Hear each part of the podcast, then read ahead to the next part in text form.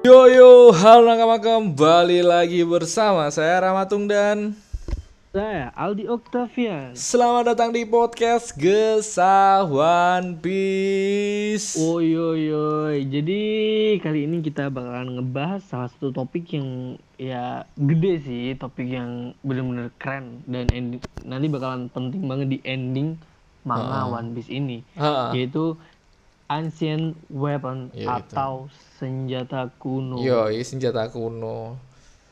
Dan gini ya nakama, kita habis browsing dan bingung karena gini loh cu. Sebelum ke Ancient Weapon nih, aku kayaknya pernah ada teori, entah itu di YouTube atau aku baca sendiri, kayak di tempat Vegapunk yang si Franky pernah ditampel ke si Kuma, di tempat Vegapunk itu kan desanya Vegapunk, dan di situ ada banyak banget cyborg dan banyak banget penemuan Vegapunk, dari senjata sampai sel-sel manusia ada di situ. Dan kalau nggak salah ada scene di mana Franky berdiri di situ sebelum diledakkan si markasnya Vegapunk itu. Ada sebuah kayak gambaran atau kertas. Kertas kecil ya. Kecil dari Oda nih. Kertas dan tulisannya tuh Pluton kalau nggak salah. Jadi emang kayak si Pluton ini nggak cuman si Franky yang punya. Kemungkinan. Ini masih kemungkinan sih, karena langsung kita bahas aja lah di kita bahas dari masuk ke Pluton, masuk ke Pluton aja. Pembahasan ke Pluton. Let's go. Jadi oke. Jadi senjata kuno tuh kan terbagi menjadi 3 nih. Pluton, Poseidon, dan Uranus. Dan ini nanti 3 senjata kuno ini nanti akan berhubungan untuk memecahkan One Piece mungkin karena kita belum tahu rencana Oda seperti apa. Dan 3 senjata kuno ini yang lahir di masa Joy Boy-nya Luffy yang kemarin kita bahas. Jadi tuh kayak mungkin tuh senjata kuno itu bisa lahir di zaman-zaman apapun. Kayak jadi waktu di zaman Joy Boy dulu mungkin udah ada ya. Udah ada. Dan sekarang nih ada lagi di zamannya Luffy nih. Jadi untuk yang pertama tuh yaitu Pluton, Jo. Oh, kita langsung ngebahas Pluton ya. Ke Pluton. Yang pertama pembahasan ke Pluton. Jadi yang Pluton ini merupakan kapal perang yang punya daya hancur luar biasa, Jo. Bisa menghancurkan satu negara atau satu pulau. Jadi ada teori yang ngatain bahwa dulu Pluton ini dibangunnya di Water 7 juga kalau nggak salah. Soalnya kalau di flashback ulang lagi ya, waktu zamannya di Water 7 tuh, Water 7 tuh di situ pertama kali keluar senjata kuno Pluton. Meskipun bahasan Pluton ini udah jauh bahasan Plutonnya di Alabasta aja. Pertama kali Poneglyph itu. Dan salah satu inceran dari Krokodil ya senjata kuno itu, Pluton itu. Sebenarnya kita tahu dari si Krokodil ini dan si Robin ya, Cuk, senjata kuno ini. Tapi kita nggak tahu posisinya di mana, cuman di Poneglyph yang ada di Alabasta ini memberitahu posisi dari si Pluton ini. Jadi emang pertama kali muncul Pluton, maksudnya pembahasan Pluton tuh pertama kali muncul di Alabasta. Di pertama kali munculnya si Robin yang diketahui bisa ngebaca Poneglyph kan. Pertama kali dia Poneglyph juga di situ. Nah, tahu-tahu waktu di artnya Water 7 keluar lagi dong, Cok. Dan ini keluarnya bentuk blueprintnya Pluton. Jadi tuh kalau nggak salah Tom Santu matinya dulu tuh karena ngelindungin blueprint ini, Cuk, dari pemerintah dunia, supaya dia nggak jatuh ke tangan pemerintah dunia. Jadi akhirnya blueprint ini diwarisin ke Iceburg.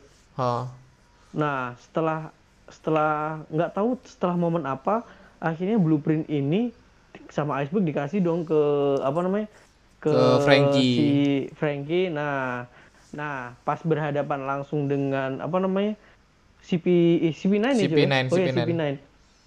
waktu mau perang tuh antara Mugiwara lawan CP9 tuh di situ Franky ada momen Franky ngebakar si blueprint Pluton di depan Pluton. Mereka cok bener-bener ini bener-bener ada nih, ada blueprintnya bener-bener. Umpamanya jatuh ke tangan orang yang salah ya bakal menjadi bencana besar. Cok, karena senjata kuno yang punya daya hancur yang luar biasa. Dan di situ ya cok, balik lagi di obrolanku yang pertama tadi, di mana kemungkinan Pluton itu bukan cuman satu orang yang punya, misal Franky yang punya, Oke, Franky punya, tapi kan kita belum tahu sejarahnya si Pluton itu, maksudnya. Masa cuman dari si Tom itu dapat dari mana kan kita belum tahu, apakah dapat dari One Piece itu ataukah dari mana. Dan kalau dipikir-pikir kita faktanya si Iceburg itu pengen banget bikin Thousand Sunny hanya sekedar kapal cok, bukan di maksudnya bukan dimasukin, walaupun si Iceburg itu tahu isi dari Pluton, dia nggak pengen si Thousand Sunny menjadi senjata kuno, maksudnya nggak pengen jadi senjata penghancur lah, cuman untuk berlayar aja kata si Iceburg kalau nggak salah. Dan si Pluton ini, kalau mungkin si Pluton ini bener kataku yang di depan tadi, Vegapunk punya blueprintnya, berarti emang bukan cuman satu orang yang bisa membuat Pluton ini. Iya, karena gini sih Cuk, ini semacam cetak biru kan, cetak biru blueprint tuh dia tuh bisa dibaca semua orang, dan pasti bahasanya tuh bahasa umum kan. Dan tangan pertamanya si pembuat Pluton ini juga belum tahu siapa pembuat pertanyaan, pemegang pertamanya lo Cuk. Dan si kita tahu lah Vegapunk itu sosok yang sangat pinter, sangat ya Franky sangat Genius, bahkan Franky ketika masuk di ruangannya Vegapunk, laboratorium Vegapunk, dia sangat anjing orang ini segila kagum itu, apalagi penemuan Vegapunk yang udah bisa disebut ini penemuan dari masa depan cok, bener-bener enggak penemuan sekarang, maksudnya penemuan masa depan yang kayak dibawa ke masa ini anjing seloncat itu cuk, bener-bener modern, lebih modern gitu, modern sejak dini lah anjing. Dan ini Vegapunk tuh masih menjadi misteri juga cuk, sosok Vegapunk ini seperti apa anjing, si Vegapunk ini anjing. Dan ya kalau kalian tahu teori tentang yang ku omongin ini, di mana di laboratoriumnya Vegapunk sebelum diledakkan Franky ini ada sosok kecil banget tulisan Pluton di kertas, tolong sekedar apa ya cuk, sekedar komen aja di IG atau apa, bisalah kalian lah. Ya mungkin kalau ada yang ngeh juga dengan momen itu kan, soalnya si Rama ini pernah lihat scan itu, cuman tadi browsing nyari-nyari tuh kayak enggak lama kita cok, sebelum tag udah setengah menit mungkin gara-gara browsing itu bangsat. Soalnya tadi tuh sempat ada perbedaan pendapat kan aku sama Rama, ada argumen dikit lah, blueprintnya dibakarnya tuh di mana bangsat. Nah tahu-tahu nyari-nyari itu nyampe lama cok, sampai keinget sendiri. Oke, cuman kertas kecil yang di labnya si Vegapunk anjing anjing. Semoga aja sih scan sekecil itu bisa jadi clue-nya Oda, karena Oda kan emang kayak gitu cok, iseng-iseng naruh ini bagi clue, kita nggak ngeh kan, tahu-tahu clue yang gede itu.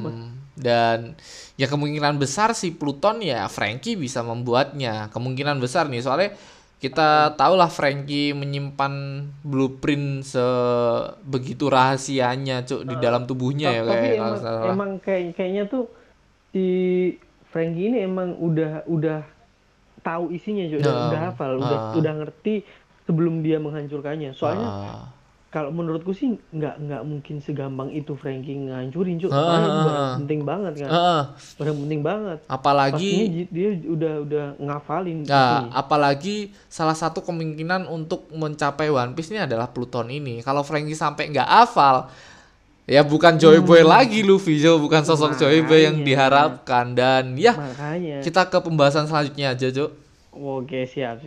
Jadi untuk yang kedua yaitu Poseidon. Nah, kalau Poseidon ini mah semua nakama pasti udah tahu lah siapa dia dan apa kegunaan dia, mungkin semua orang ya udah tahu lah. Nah, jadi Poseidon ini senjata salah satu ancient weapon yang berada di bawah laut. Jadi kalau nggak salah ya, pertama kali Poseidon ini keluar, topik Poseidon ini keluar waktu Mugiwara Club ini di gini cu, di apa namanya, Skypiea. Oh, hah? Jauh banget ya berarti. Iya, di Skypiea sebelum itu. Oh iya. Kan di apa namanya, Poneglyphnya waktu di Skypiea pertama kali disebutin Poseidon. Dan ternyata setelah jauh dari episode itu, keluarlah Poseidon yang asli, yaitu Shirahoshi di Pulau Manusia Ikan. Gang jadi, yang sangat jauh banget ya, maksudnya sekat jauh. Yang sangat jauh banget dari si Enel sampai ke Manusia Ikan tuh jauh banget Oda Sensei cu. Tapi emang Oda Sensei tuh emang sukanya gitu cu, bikin kita kayak nunggu deg-degan gitu, jadi kita nggak sabar gitu cu. Gila. Nah, jadi kekuatan dari Poseidon ini ya kita tahu lah, dia bisa mengontrol atau gimana ya, Cuk? Dia bisa memerintah. Dia bisa memerintah para monster-monster laut. Sea King, para monster laut.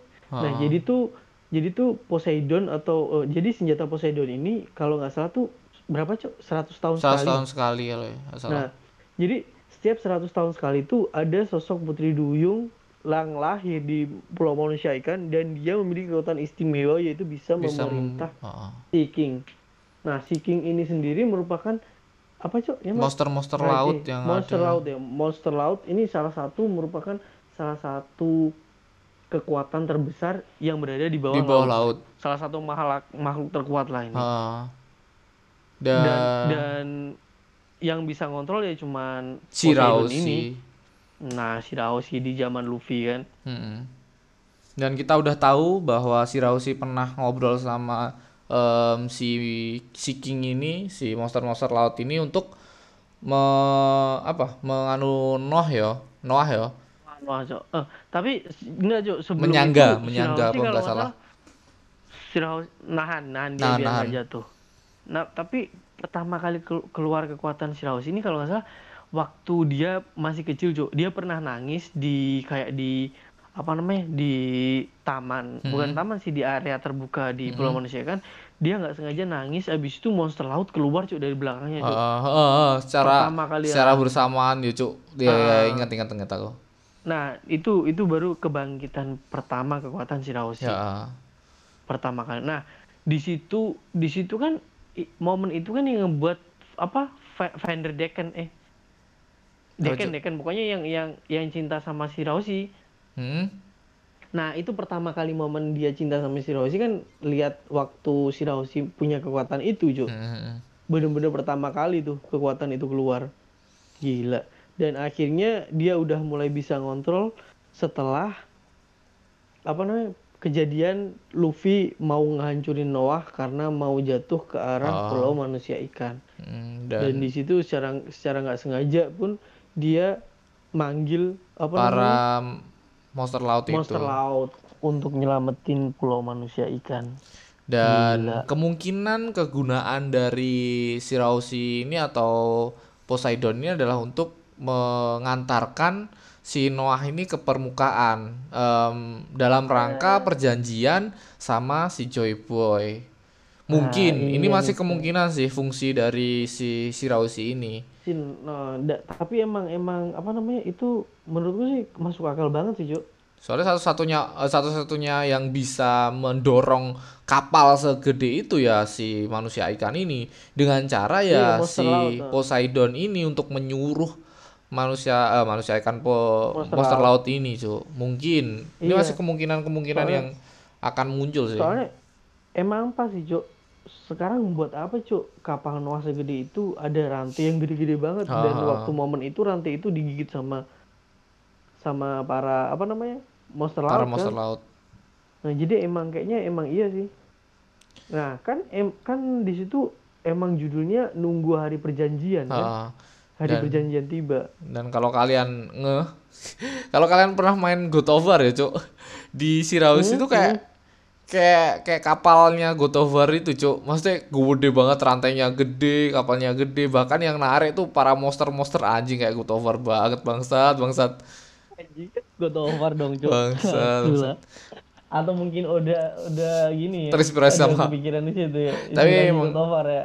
Anjing. Tapi kapal Noah nih kayak kisah bukan Gotover, Cuk. Nabi-nabi. Oh iya, Cuk. Tapi iya sih, Cuk. Kapal iya kan nabi-nabi tuh. Kalau di agama Islam ya, kalau di agama Islam tuh kayak kapalnya Nabi Nuh. Nabi Nuh. Iya, emang fungsi itu kayak iya. Baterainya bentuk-bentuknya kan kayak gitu kan. Iya, kalau kamu gambarannya kalau enggak salah. Kalau bukan cuma Nabi Nuh, Cuk.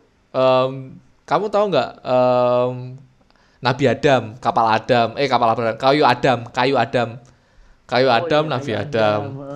Terus apa lagi ya, Cuk? Apa lagi ya, Cuk? Lagi cari lagi itu. Kayak kalau kisah-kisah nabi banyak sih yang ada di One Piece. Banyak kayak. Ada udah terinspirasi dari nabi-nabi yang pernah ada di zaman dulu juga, Cuk. Cuk, mungkin. Dan kita ke pembahasan selanjutnya di Uranus ini adalah pembahasan inti dari kita, di mana kita belum tahu sosok Uranus ini dan banyak banget teori-teori yang muncul di Uranus ini, Cuk. Nah, jadi Uranus nih kita bakalan berspekulasi bebas karena emang belum ada kabar fixnya, juga belum, gue masih ngambang lah kabar Uranus ini. Si Uranus cuman ini sekedar bener-bener masih ngambang. Pluton, Poseidon, Uranus, cuman sekedar gitu aja. Yang kita tahu 3 senjata kuno ini dan 1 Uranus ini belum diperlihatkan sama Oda Sensei bentuknya seperti apa, kegunaannya seperti apa, apakah ini sosok orang, senjata, atau bahkan buah iblis, kita juga belum tahu. Dan kita bakal mengasih spekulasi-spekulasi yang kita punya untuk membahas si Uranus ini. Oke. Yaudah. Tagas ya. Mas Rama kayaknya punya gini deh.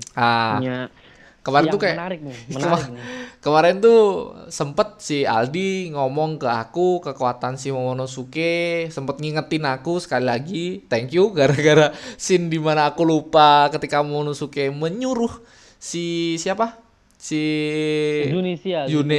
Nah, jadi kalau kita flashback ke scan atau artnya Pulau Zou. Di situ waktu Jack nyerang Zunesha itu, Zunesha tuh bisa berkomunikasi cuman sama 2 orang di situ, Momonosuke sama Luffy.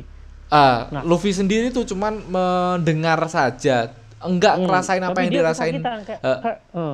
Ya gara-gara teriakannya. Gara-gara teriakannya, suaranya itu kan enggak kuat. Nah, sedangkan si Momonosuke ini kayak dia tuh dimintain perintah, Cuk, sama si Zunesha.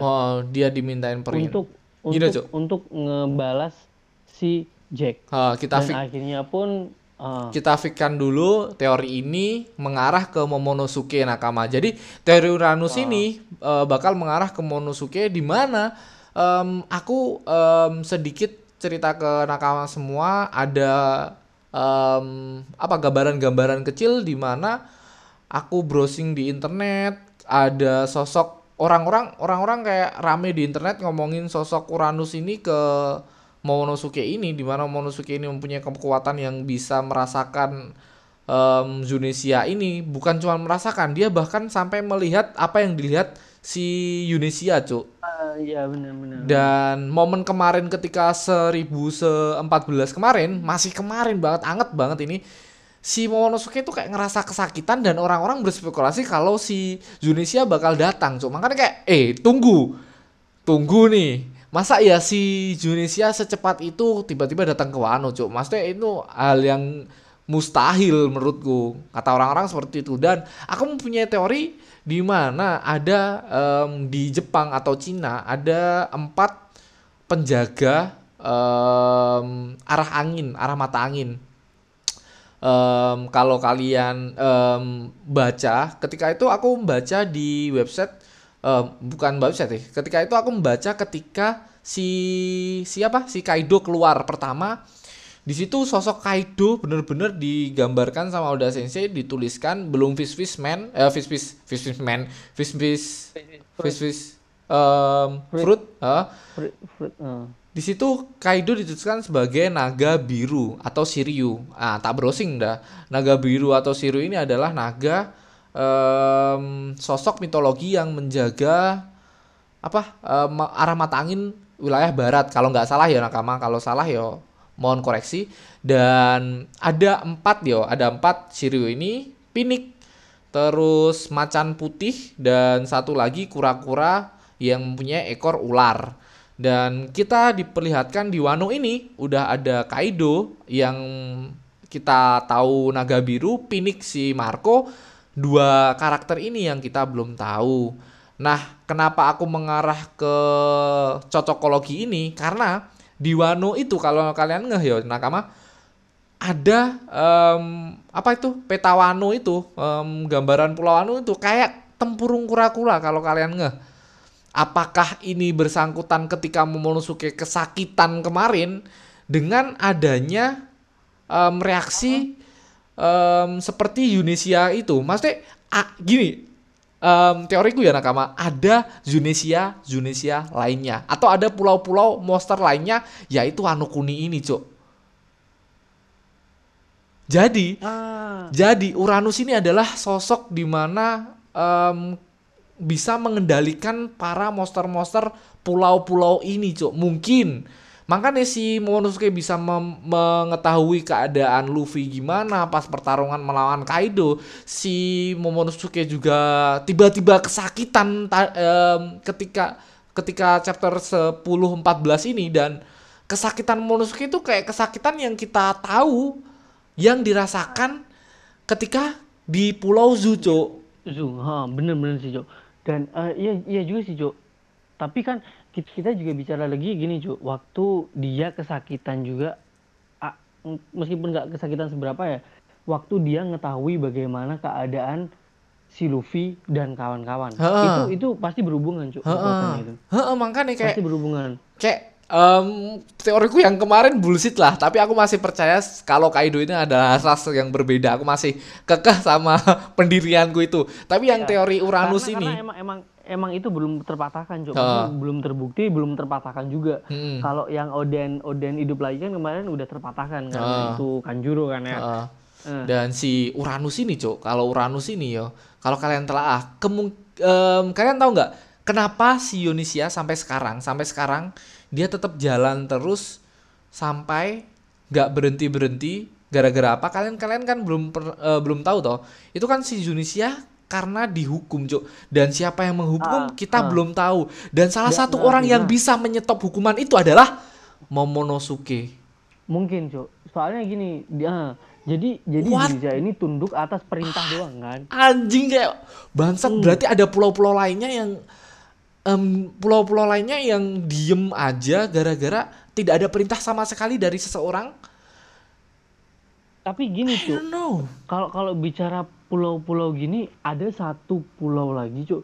Kalau nggak salah, kalau aku inget ada salah satu movie One Piece, entah itu movie berapa ya, pokoknya itu masih lama banget, masih krunya tuh cuman masih kru-kru inti aja sih kalau nggak salah. Nah, di situ ada pulau penyu raksasa juga. Kalau nggak penyu, kura-kura. Iya sih. Dan nah, itu banyak pulau-pulau yang tercipta dari hewan-hewan raksasa. Makanya kayak mungkin kalau bisa dibilang mungkin Momonosuke punya kekuatan untuk mengendalikan pulau-pulau monster. Pulau-pulau monster. Ya, kita masih bisa berspekulasi kalau ini adalah pulau-pulau monster. Makanya kayak kemarin ini Momonosuke kenapa kok kayak gini? Jadi, menurutku ya, kalau sekarang ini aku berpikir ya, 3 senjata kuno itu kayak kan satu-satu nih ngetahuinya kan. Yang pertama dibuka Pluton, terus Poseidon, terus yang ketiga Uranus. Nah, kalau aku pikir-pikir, Cuk, Pluton ini termasuk yang terlemah meskipun senjata kuno. Karena apa? Dia cuma sekedar kapal perang, Cuk. Yang bisa menghancurkan sebuah pulau. Nah, terus yang kedua ini Poseidon. Poseidon ini jauh lebih kuat, Cuk. Bayangin deh, kapal perang lawan monster laut. Udah nggak bisa dibandingin. Gak bisa, Cuk. Ini lebih kuatan Poseidon. Iya, nah, mungkin yang ketiga ini, Uranus ini mungkin senjata kuno yang paling kuat di antara ketiganya. Bisa mengendalikan pulau-pulau monster. Anjing, kayak kemarin Kenapa si Zunesha tiba-tiba luluh gara-gara kata-katanya Momonosuke? Kayak itu sebuah pertanyaan yang besar, Cuk. Gara-gara kan dia tuh dihukum oleh seseorang, entah itu siapa, atau pewaris apa kalau Uranus pertama atau gimana, kita belum tahu siapa penghukum dari dia, dan tiba-tiba dia minta tolong sama si Momonosuke, atau Momonosuke dia minta perintah bener-bener perintah Momonosuke untuk menghancurkan para kroco-kroco si Jack ini.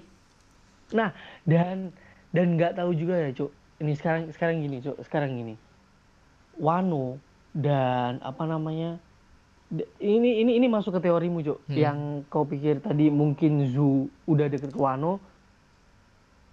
Mungkin ya. Tapi mungkin, itu kayak menurutku kayak Zunesha itu datang ke Wano kayak bullshit lah, terlalu lama, Cuk. Iya. Makanya aku berspekulasi kalau Wano ini adalah seperti Zunesha ini, Cuk. Kura-kura yang tak ngomongin tadi, cocokologi ya. Iya, cocokologi. Iya sih, soalnya kan bentuk dari pulau Wano ini juga kayak tempurung, kayak cangkang kura-kura. Emang bentuknya kayak cangkang kura-kura. Tapi gini juga sih, Cuk. Sekarang gini, Momonosuke bisa merintah si Zunesha nih. Sebelum Momonosuke pergi ke Wano, dia ngobrol sendiri. Dia minta waktu buat ngobrol sama Zunesha. Entah itu ngobrolnya apa, Cuk. Terus kalau dipikir-pikir kan ya, Wano sama Zunesha itu udah kayak saudara, Cuk. Iya kan? Udah kayak saudara. Kalau menurutku ya, ini masih masuk akal juga.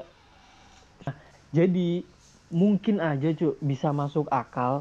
Sebelum Momonosuke ini pergi ke Wano, dia ngobrol sama Zunesha, dia ngasih perintah ke Zunesha untuk pergi juga ke Wano. Itu juga, Cuk. Maksudnya kayak aku nggak ngeh sama sekali kalau si ini juga menjadi pertanyaan besar, apa yang diobrolin sama si Momonosuke sama Zunesha tuh apa? Maksudnya di skip tiba-tiba sama si Oda Sensei bajingan ini. Makanya, Cuk, itu kan kayak nyimpen rahasia banget. Bener, apa, Cuk? Soalnya sosok Momonosuke, Cuk, anak kecil yang cengeng, yang kayak gitu, bisa ngobrol sama Zunesha, bisa ngasih perintah sama Zunesha, Cuk. Dan apa coba, Cuk, yang diobrolin sama Momonosuke sama Zunesha ini, Cuk, di akhir, Cuk, gila. Bangsat. Iya sih. Yo, semoga ya teoriku tentang si monster pulau ini, monster-monster pulau ini ada, semoga ya. Dan kalau kalian ngeh nakama, coba kalian flashback lagi ke chapter di mana Dorry dan Brogy ada. Kalian inget nggak Dorry dan Brogy? Lama banget soalnya Dorry, ini, Cuk. Pertama kali. Apa namanya si raksasa itu? Raksasa. Dia itu pernah ngalahin monster-monster laut, monster-monster lainnya, tapi ada satu monster yang nggak bisa dikalahin sama dia. Ini tapi ini teori yang sangat liar, bener-bener liar, nggak masuk sama sekali. Tapi bener-bener nggak masuk sama sekali jika Dorry dan Brogy itu tidak bisa mengalahkan sosok yaitu ular merah raksasa. Nah, sosok ular merah raksasa ini kalau kita cocokologi lagi ke Uranus atau ke pulau monster-monster ini, ular merah raksasa itu menurutmu apa? Ular merah raksasa? Kalau disangkut pautin sama sekarang nih? Iya, pulau. Ya Redland, Cuk. Anjing, tapi ini sangat nggak mungkin. Maksudnya ini teori yang nggak mungkin, Cuk. Ini teori yang nggak mungkin, tapi si Dorry dan Brogy ngomong kayak gitu. Masih menjadi misteri juga si ular merah raksasa ini, Cuk. Tapi bener-bener dia ngomong ular merah raksasa, anjing. Bangsat. Sekarang bayangin, Cuk, raksasa ngomong ular merah raksasa. Raksasa bagi mereka, Cuk. Makanya. Tapi masuk akal sih, Cuk. Yo, I don't know lah. Tapi kayak di cerita itu terlalu dipaksain. Maksudnya kayak iya, mungkin sih. Cuman nggak bisa kalau itu redline itu nggak bisa ngalahinnya dalam artian apa. Ular merah raksasa, bangsat. Ya, kayak teori ini cukup seru, Cuk, di mana kemarin tuh Momonosuke tiba-tiba kesakitan. Itu ada salah satu clue dari Oda Sensei yang aku nggak apa nggak ngespek kalau itu kesakitan. Aku cuma ngerengkek-ngerengkek kayak mungkin gara-gara dia tahu fakta sesuatu yang kita tidak tahu, dia seperti itu, Cuk. Tapi kalau ditelaah baik-baik dia kayak kesakitan anjing. Emang iya kesakitan. Ya sama kayak momen waktu dia ketemu itu sama si Zunesha. Sama Zunesha. Emang persis kayak gitu sih sakitnya. Tapi kalau dipikir-pikir masa kalau dipikir-pikir masa berarti ada Zunesha lainnya di mana pulau-pulau lainnya itu juga mempunyai mempunyai kehidupan, Cuk. Paham nggak? Kita Zunesha nih, atau mungkin cuman ada sebagian ya, nggak semua pulau biar nggak terlalu kayak anjing ini pertarungan para monster bangsat. Kalau dipikir-pikir terakhir kayak wah anjing One Piece kok menjadi pertarungan para monster anjing. Semoga aja enggak, semoga aja. Cuman tapi ada juga tuh teori yang ngasal. Menurutku sih ngasal, cuman ada yang bilang gini sih. Kekuatan Uranus ini yang jadi Uranus ini sosok Luffy, Cuk. Alasannya kenapa? Karena balik ke kata-kata Mihawk no. Kata-kata Mihawk. Oh iya bener. Maksudnya itu iya, pure. Cuman, ada yang ngomong kayak gitu. Maksudnya itu kekuatan gitu, pure kekuatannya Luffy yang nggak dimiliki semua orang, yang nggak juga Uranus anjing. Masa langsung ngarah ke Uranus. Tapi kalau dibilang itu kekuatan yang gede emang iya, Cuk. Iya. Kekuatan yang sangat dahsyat tuh, yang bisa ngumpulin semua orang, tekad semua orang jadi satu. Bahkan musuh menjadi kawan gara-gara kekuatan si Luffy ini anjing. Gila. Dan karismanya dapat Luffy, Cuk. Dan semoga aja teoriku benar, dan kita masih ada sosok satu lagi yaitu Cuk? Nganu tadi, Cuk. Empat marah mata angin tadi. Harimau putih. Harimau putih yang belum keluar sama sekali. Tapi kayak di Wano ini bener-bener banyak banget hewan-hewan mitologi atau hewan-hewan yang ada di Jepang, Cuk. Contoh ya, yang udah ada ya kappa. Terus kappa itu mitologi juga, Cuk. Terus kalau kalian browsing, aku sempat browsing hewan-hewan apa, mitologi apa yang ada di Wano Kuni ini. Si rubah rakun. Rakun itu juga. Terus kayak kemarin si Big Mom sempet ngasih kayak arwah-arwah yang menjadi setan-setan yang ada di Jepang semua. Bener-bener momen Jepangan banget, Cuk. Emang mitologi Jepang semua ya. Ada lagi, Cuk. Kalau kalian browsing lagi sosok manusia setengah laba-laba, si Black Maria. Nah, Black Maria itu adalah sosok hantu yang ada di Jepang, Cuk. Ternyata ada sosok kayak gitu, Cuk. Jadi setengahnya tuh laba-laba, setengahnya manusia. Anjing, udah sensei kayak bangsat lah. Ini bener-bener. Makanya aku langsung kayak cocokologi lagi tentang empat arah mata angin penjaga ini, Cuk. Kalau misal ada. Dan juga kalau kamu ngeh, Cuk, yang pandai besinya itu siapa, Cuk? Yang buat pedang tuh. Yang buat pedang. Siapa sih namanya? Onimaru kah? Onimaru. Iya, kayak Onimaru. Pokoknya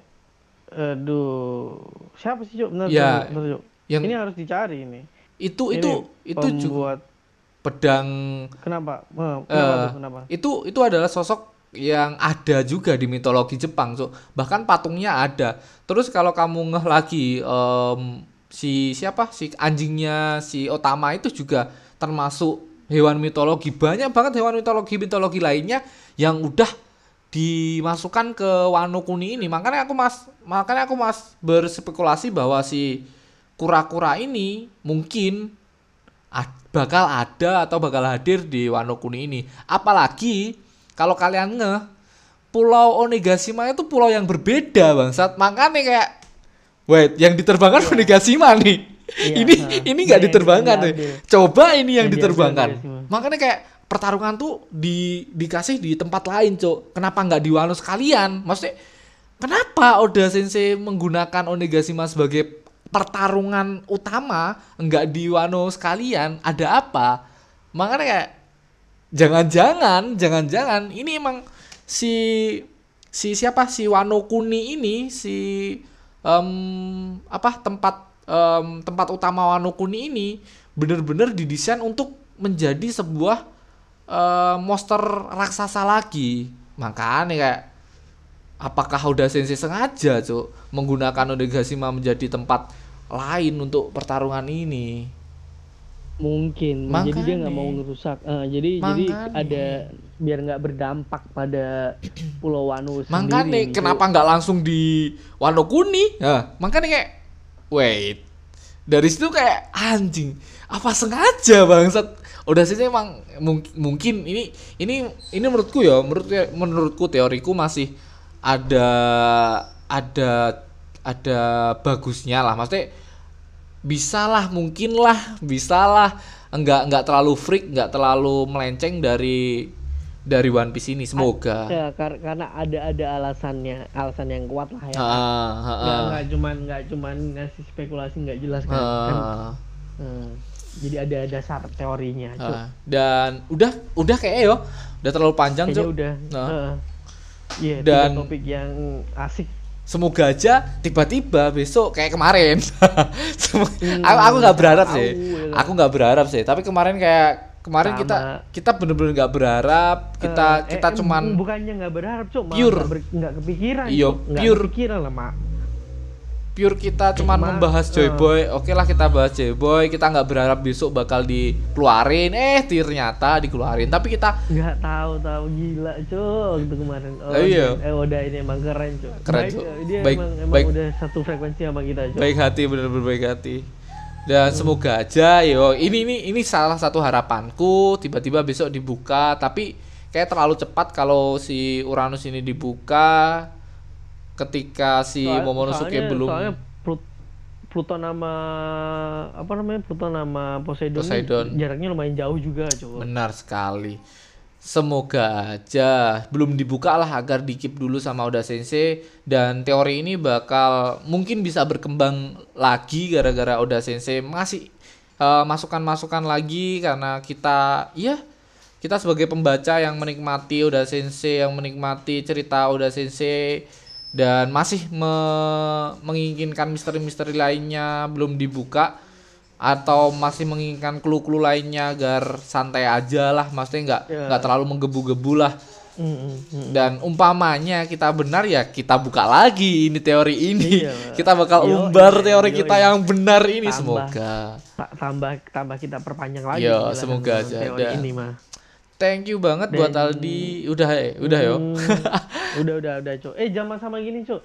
Terima kasih buat salah satu nakama kita yang udah ngehubungin kita cok. Thank you. Dan ini cok, tiba-tiba kan kemarin kita masih di wilayah Indonesia sama Taiwan yo. Tiba-tiba ada yang di Maldives cok. Maldives. Oh, serius? Iya, ada mungkin orang yang tinggal di sana atau kerja di Maldives, kita juga belum tahu. Kalau Taiwan itu udah respect banget sama Taiwan, Indonesia ada cuk. Terbaik. Maksudnya tiap kita chapter metu, kita metu anjing. Keluar. Mix lah, enggak apa-apa cuk. Tiap chapter keluar, orang-orang ya mendengarkan lah. Tiba-tiba ada dari minggu ini Maldives. Cuk, anjing dapat dari siapa bangsa? Thank you. Makin jauh dan makin bangga aku sama podcast ini, dan thank you buat kalian yang udah mendengarkan podcast ini, walaupun isinya ya bisa dibilang semoga aja benar dan semoga bermanfaat lah. Nggak ada manfaatnya sebenarnya cuk, One Piece bangsat. Cuman buat hiburan anjing. Hiburan cuk, bermanfaat lah, menghibur lah mereka. Iya, menghibur doang bangsat. Di dunia kita mana ada Uranus bangsat. Goblok. Kita nggak perlu tuh tahu abad kekosongan di dunia kita bangsat. Iya. Dan thank you banget nakama yang gua respect banget buat nakama yang udah mendengarkan ini sampai habis, rela mengorbankan waktunya, rela mengorbankan kotanya buat kita, dan kita juga kita menghargai kalian sebagai pendengar, dan kita semaksimal mungkin untuk bisa menghibur kalian, nggak kaku-kaku lah, insya Allah lah kita tetap kita bisa enjoy kayak gini. Jadi obrol kalau sebisa mungkin aku sama Rama ngobrolnya enjoy, ya. Jadi didengerin tuh nggak tegang, jadi ada lucunya, ada seriusnya, jadi imbang lah. Dan di pikiranku kalian tuh ada di depanku, maksudnya kalian tuh ya ini kalian kita ngobrol bareng, kayak kita ngobrol bareng, sesantai itu kita, Cuk. Jadi ya thank you banget buat kalian semua yang udah mendengarkan sampai sekarang, dan thank you banget buat Aldi yang setia menemani walaupun kemarin tiba-tiba hilang bangsat tadi, ya, suruh closing sendiri, Cuk. Bangsat. Buat kalian yang denger sampai habis, emang bangsat nih anak, Cuk. Bangsat. Ya, coba nggak tak cut, Cuk. Tiba-tiba ada orang, "Hey." Oh ya. Telepon-teleponan, Cuk. Kok ada suara orang? Ada, Cuk, abangku masuk kamar. Bangsat, tiba-tiba ada orang masuk kamar anjing pas telepon-teleponan banget, bangsat. Dan setelah itu harus putus di situ, Cuk. Iya, tiba-tiba mah sepurane yo. Aku mau apa metu nganu kamu closing dewe yo anjing, bangsat. Tapi ini sebuah untungnya sih udah di ending. Untungnya emang udah di ending. Iya, tapi terlalu panjang kita bahas, Cuk. Apalagi kemarin 1 jam, bangsat. Dan cukup seru pembahasan ini, Cuk. Saya thank you buat Aldi yang udah menemani, thank you buat Nakama sekali lagi. Yep. Dan jangan lupa share podcast ini ke IG story kalian, tag IG gua atau IG-nya Aldi, dan atau ke WA kalian, story WA kalian. Sebar podcast ini ke teman-teman kalian yang suka One Piece, suka membaca One Piece, apalagi yang suka membaca One Piece. Dan jangan lupa baca legal sekarang, baca legal aja. Tapi kita masih baca-bacakan gara-gara ya kita upload hari Minggu ya, Nakama, tolong maklumi aja. Tapi kita tetap baca yang legal kok. Kita tetap download yang legal di Manga Plus. Ya. Kalian bisa download secara gratis, dapat 3 chapter awal dan 3 chapter terakhir. Jadi buruan download agar kalian tidak tertinggal di chapter-chapter akhir ini. Thank you buat Nakama. Bye-bye. See you.